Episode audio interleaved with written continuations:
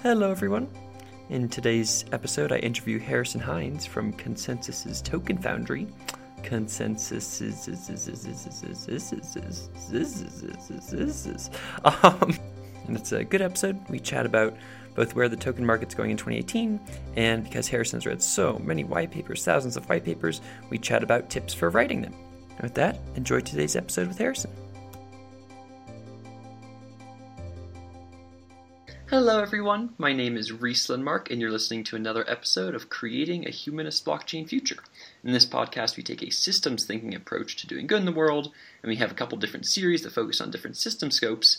And today we're focusing on Series C software systems, where we ask the question what kind of systems are we building in code? And today I'm very happy to introduce Harrison Hines to the show. Harrison is the head of Token Foundry, an initiative within ConsenSys to help projects launch token sales. Harrison, thanks for being on the show and welcome. No problem. Thanks for having me. Yeah, excited to dive in. Um, so I guess before we go deep diving, could you give us kind of like a high level overview about um, Token Foundry? Sure.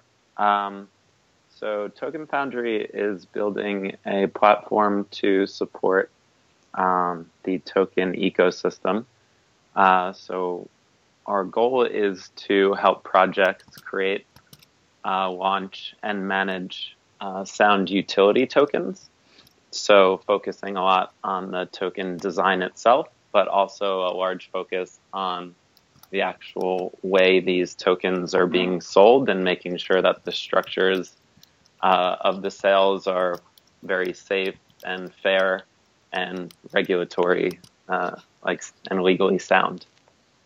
Got it. So pretty much anything for anybody that's doing a token sale both on the crypto economic side and on the legal side um, and on the financial side, making sure that everything is essentially as best practicey as possible. Is that kind of right? Yeah, and I I think you know uh, part of it is for the issuers of the tokens, but also for contributors to these projects. Um, you know, the goal is sort of two sided to help the issuers do things the right way um, and set them up for kind of long term success. Uh, and then also help bring more transparency and kind of best practices and standards to these tokens and token sales to help better protect contributors uh, and hopefully attract more contributors to the ecosystem. Got it. Yeah, so I guess that kind of leads into maybe you know the reason and the why for Token Foundry right now. How do you kind of see the ecosystem generally right now, and what is kind of needed, and and how does Token Foundry kind of um, hoping to solve some of those issues? Um, sure. So I'd say uh, my background sort of uh, helped lead me to this. Uh, previously, um, I was very early and helped build an equity crowd, crowdfunding platform called SeedInvest. Yep. Uh, and so I lived through the whole Jobs Act and equity crowdfunding becoming a thing. Uh, and I realized the importance. There was a lot of platforms and uh, just like different players who popped up early in the space. Um, and not all of them were necessarily doing things the right way or, you know, kind of the best way. Uh, so last year, when token sales first were kind of coming into existence or becoming a real thing, uh, I quickly realized that uh, there was going to need to be some sort of uh, improvement or standards or best practices that were implemented because as we've seen over the past several months or most of this year, it's kind of been the wild west, and the current way that token sales are being done is, um, you know, uh, not ideal, and there's a lot of uh, things that are wrong about the current structures in terms of just like uh, contributors not really having any protection and these projects really not having any repercussions if they don't deliver on what they promise in their white paper or what they essentially are raising all this uh, money for. Um, so yeah, it became very clear to me uh, that there would need to be some sort of uh, structure uh, and maturity brought to the industry and the whole token ecosystem. So I thought uh, there was a real opportunity to lead that initiative and try to become the standard. Got it. So, could you talk a little bit more about what you see that standard looking like?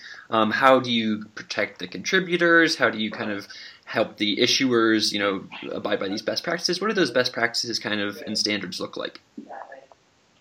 So it's constantly evolving, um, just because the space is moving so quickly. Um, so I'd say part of and what guided our thinking maybe a few months ago has maybe changed a little bit recently. Uh, there have been some fairly strong comments by the SEC uh, chairman in terms of uh, tokens and token sales specifically. So, uh, what we right now we are kind of uh, doing a reset and trying to come up with a better uh, sales structure standard. And what's leading that new structure is really trying to alleviate some of the concerns that we feel uh, regulators are most uh, or feel are most problematic about the way things are being done now. So at the very top of that list is just protecting unsoph- unsophisticated and sort of retail contributors to these token sales and token projects. So uh, what that's a bit of like a multifaceted uh, problem, and there's many ways to solve it. Um, but things like uh, trying to move away from some of these uh, like ridiculous pre-sale structures or getting rid of pre-sales completely potentially is one thing. Hmm. Um, building in some sort of uh, like um, protection against those proceeds post token sale, as I mentioned in the beginning, to ensure that if the project doesn't deliver, or maybe you could milestone out the proceeds based on certain time uh, like uh, unlock or on actual milestone uh, driven like mm-hmm. schedule based on the platform going live or a certain number of users being signed up. Thank you very much. Um, so those are certain ways you could do it. You could also uh, implement, you know, some of the other things that they don't necessarily love right now are uh, the fact that maybe most of the tokens are being bought by speculators. Uh, so you could solve that in a few ways, like maybe put in contribution maximums or, uh, you know, make the uh, contributor to the token sale kind of prove in some way uh, that they actually are purchasing this token for its utility, uh, not just to speculate. Um, one other big problem is uh, we feel that the trading of these tokens pre-platform launch is is problematic. So easy things like making the tokens non-transferable until some event like the platform going live is an easy way to like alleviate that concern and other little things like actually having like a minimum thresholds for uh, the sale being considered a success. So this way, if you launch a token sale and let's say you only raise, you know, a few hundred thousand, uh, which is, and the project's trying to raise, let's say, 15 million, uh, that those people who committed the few hundred thousand don't just get left kind of in the dust. That you set some sort of just minimum threshold so everyone knows, like, okay, if you don't raise, let's say, a minimum of three million, then this, the sale is considered a failure and everyone gets refunded.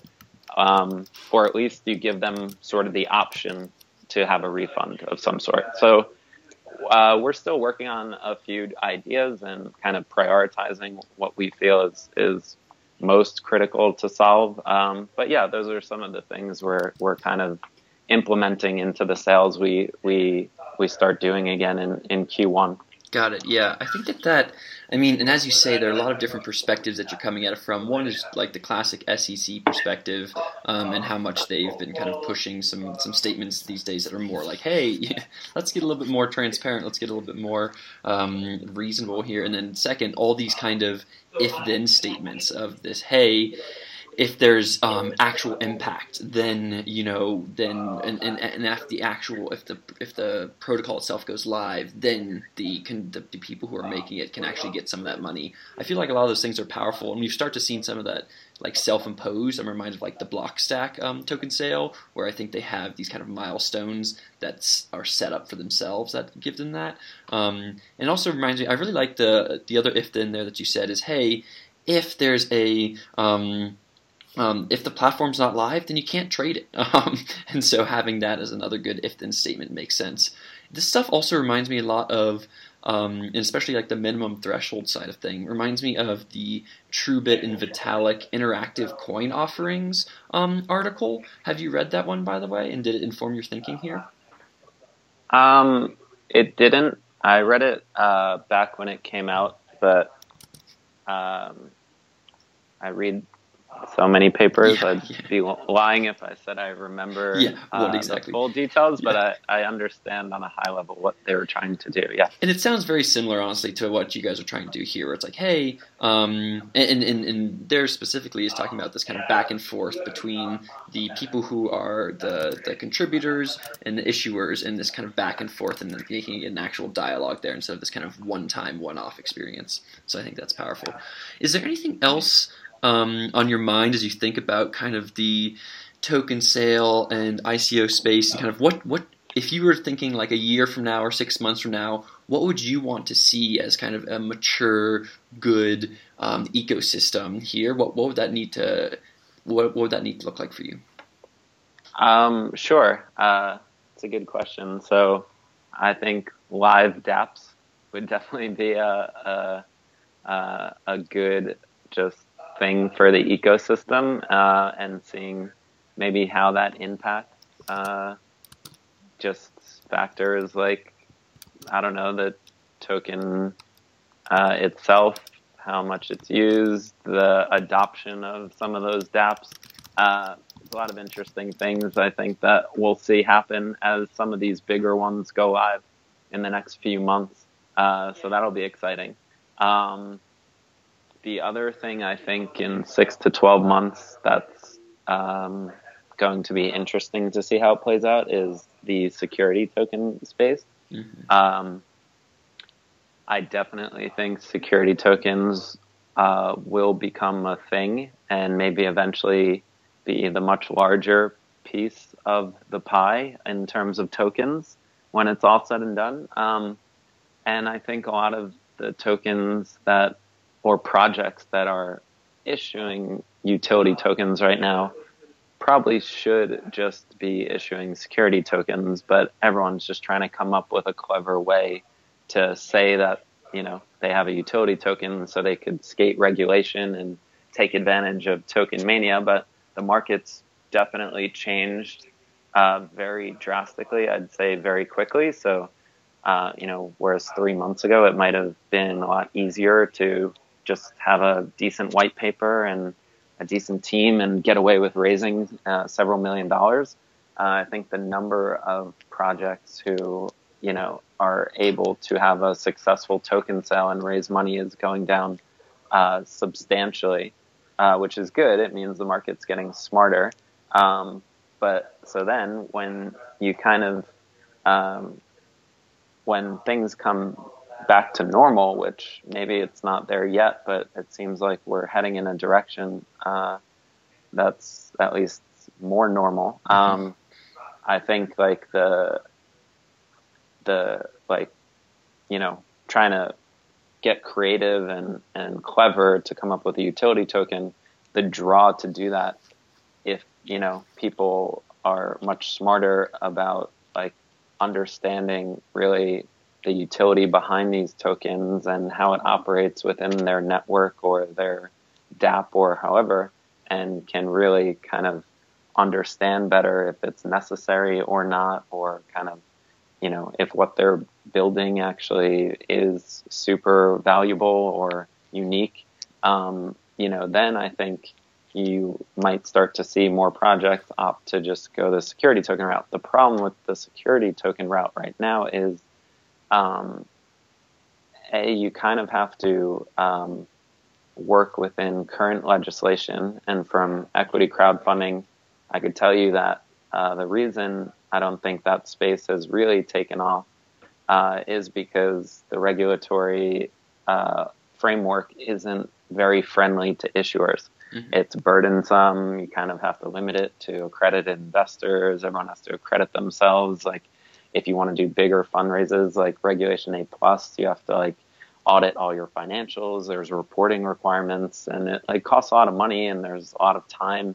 It's just not that efficient. Mm-hmm. So, um, for the security token space to really take off, I do think you could potentially work within the current regulatory framework but maybe they come up with some sort of new regulation T for token or something that would be really cool and uh, would allow security tokens to really have uh, uh, um, like an impact and uh, um, like a place within this ecosystem. But the other problem is the secondary liquidity because exchanges won't like crypto exchanges won't pick up security tokens because mm-hmm. you can't trade you can't trade securities unless you're regulated. Um, and decentralized exchanges just don't have the volume and the liquidity yet. So the problem with security tokens is, you know, they're they're not freely tradable uh, from just a regulatory standpoint. So um, if these exchanges like T Zero or Templum, or there's probably going to be half a dozen or a dozen that pop up next in 2018. But if some of those can actually launch and prove that you could trade these security tokens in like a pretty easy way and like, you know, uh, like good environment in terms of liquidity and mm-hmm. like uh, user experience and stuff like that, then I do see that that industry would quickly take hold and take off. So that's what I'd like to see happen in the next six to twelve months. Yeah, that makes sense. And I feel like the on the security token side, it's that it, it, there's this co-evolution thing happening between the the government and the SEC, and then the the people who are working with issuers themselves, and things like T zero on the exchange side. So I guess going deeper on the, the tokens there and the, the non-security tokens, you read a lot of white papers, you look at a lot of projects who are looking to, um, you know, be part of ConsenSys or be part of, uh, get into Token Foundry or what have you. Um, could you give kind of like a high level, like what do you, what are some of the biggest errors that you see in, you know, white papers these days um, as, uh, you know, as a way to help those these budding entrepreneurs who are trying to work in the blockchain ecosystem? Um, well, I think the biggest problem with white papers is they're like very inefficient.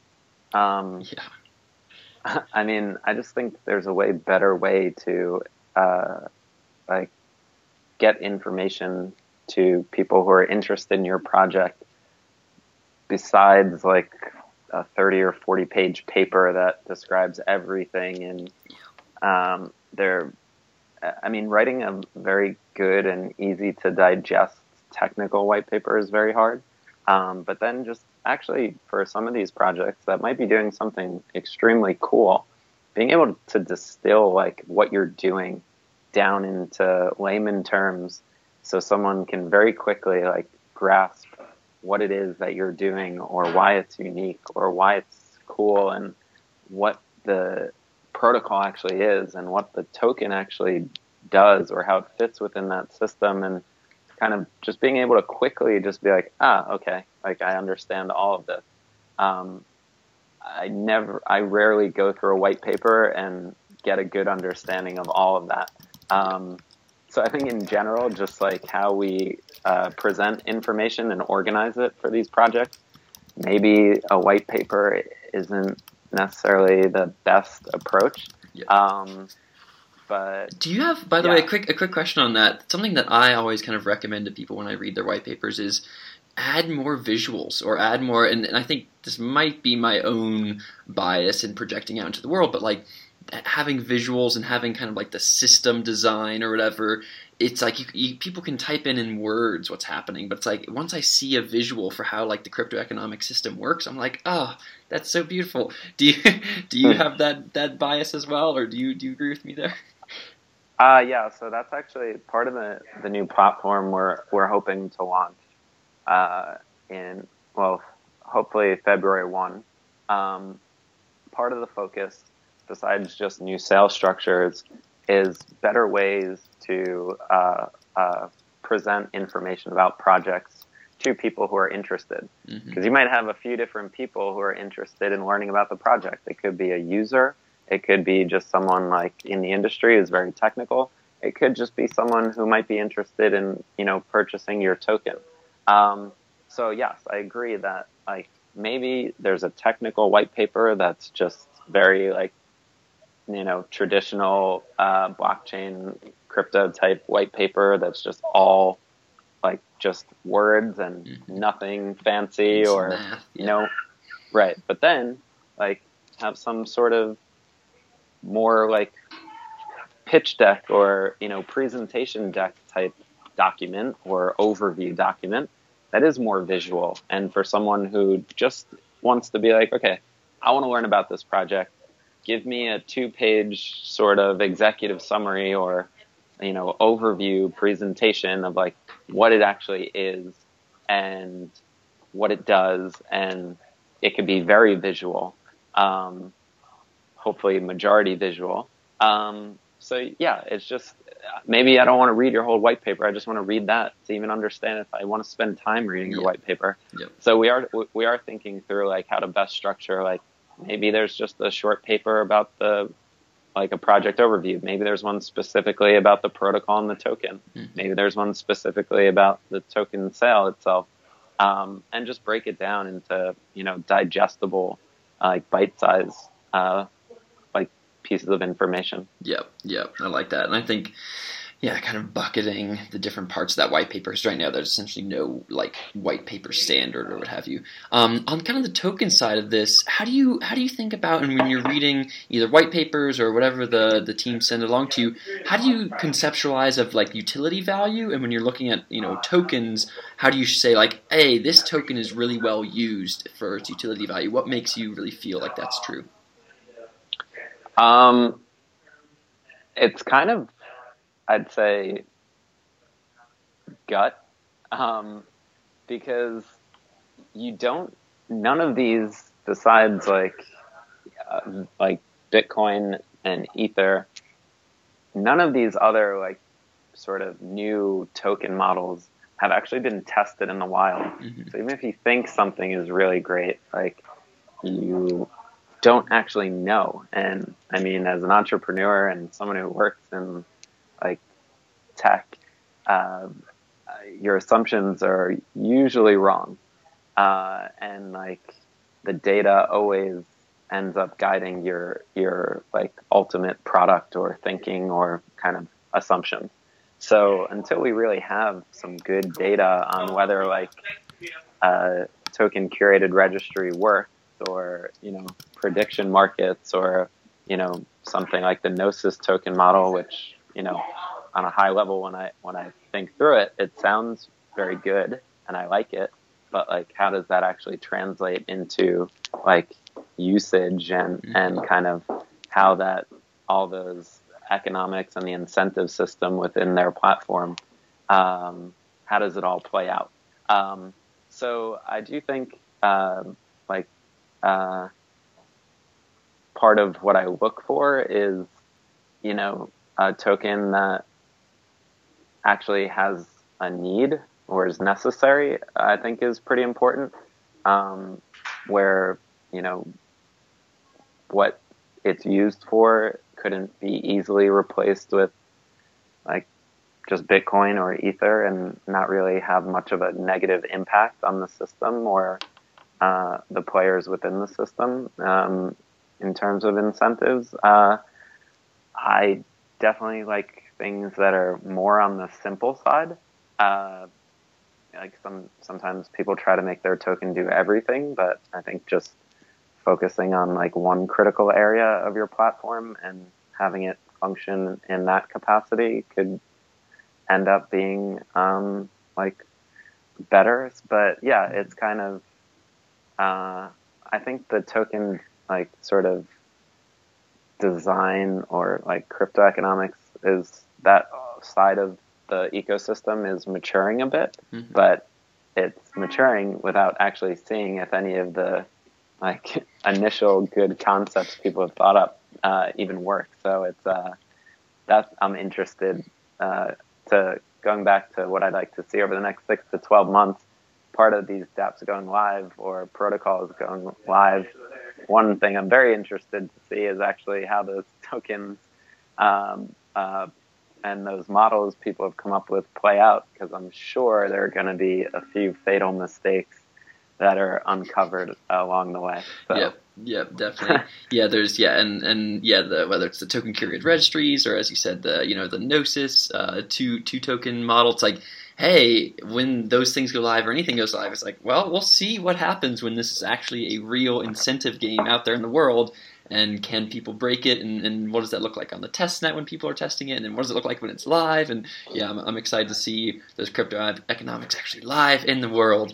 Um, and, yeah. and, both for the ups and the downs from that the downs from purely from a, a schadenfreude kind of perspective. Um, in any case uh, my final question here is what um, what do you think about so you know y combinator has this like requests for startups uh, thing where they say hey here are the kind of startups that we're looking for. Clearly, you can apply with anything you want, um, but here's some things that we're thinking about and would love to see. Is there anything like that for you these days? Um, but on it wouldn't be called like a request for startups. It'd be like a request for a protocol or a request for a utility. Um, are there things that you kind of want to see um, in the ecosystem? Um, definitely. Uh, it's there's definitely things we discuss internally or just think uh, in terms of what type of projects we want to uh, bring on board or work with. Um, we don't send out a request, but mm-hmm. it definitely guides our thinking and sort of the projects we speak with or uh, actively go out and try to engage with. Because, um, you know, there's a ton of inbound requests you'll always get, but, you know, some of the better projects uh, are ones where you are just doing research and uh, just having a finger on the pulse of new projects coming up and, and if you know what you're looking for, it becomes easier, especially if you talk to enough people in the space to know who might be working on something interesting in that sort of realm. Um, and also in the position we're in, you know, we also uh, have somewhat of a uh, uh, not a responsibility, but uh, are conscious of what the market wants. Uh, because, you know, if you're working with projects and with this platform, you're sort of uh, growing an ecosystem and community of contributors to these projects. If you're putting out projects or working with projects and putting them on, on the platform, uh, and these contributors are looking for token sales and what you're putting up is not really what they're looking for or not what the market likes right now, uh, then that's not really an effective model. So, um, yeah, just in general, you know, I think right now uh, there's a much like there's much more interest still in uh, like infrastructure and protocol layer uh, projects. You know, I think people understand that we're still building the track.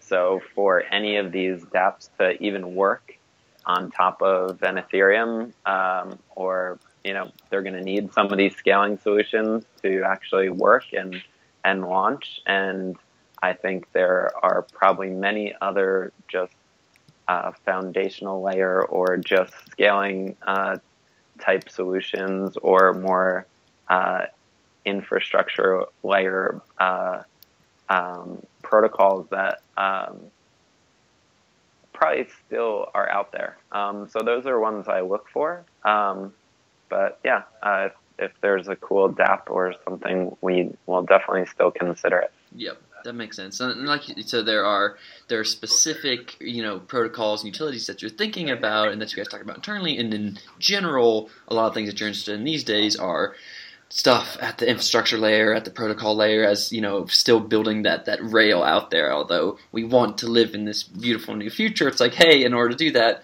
we still got to work on a lot of these kind of infrastructure projects to make that happen. Um, cool.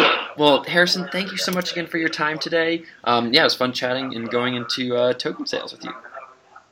Yeah, uh, thanks for having me. It was uh, great chatting with you, and uh, um, look forward to uh, keeping up to date on your show. Nice, sweet. Um, well, everybody, thank you for listening. Um, if you want to, you can go to tokenfoundry.io um, to kind of uh, to to learn more about Token Foundry and or hit up some people at ConsenSys to, to learn more about Token Foundry. Um, and if you want to support me, you can go to patreon.com slash Rhyslindmark.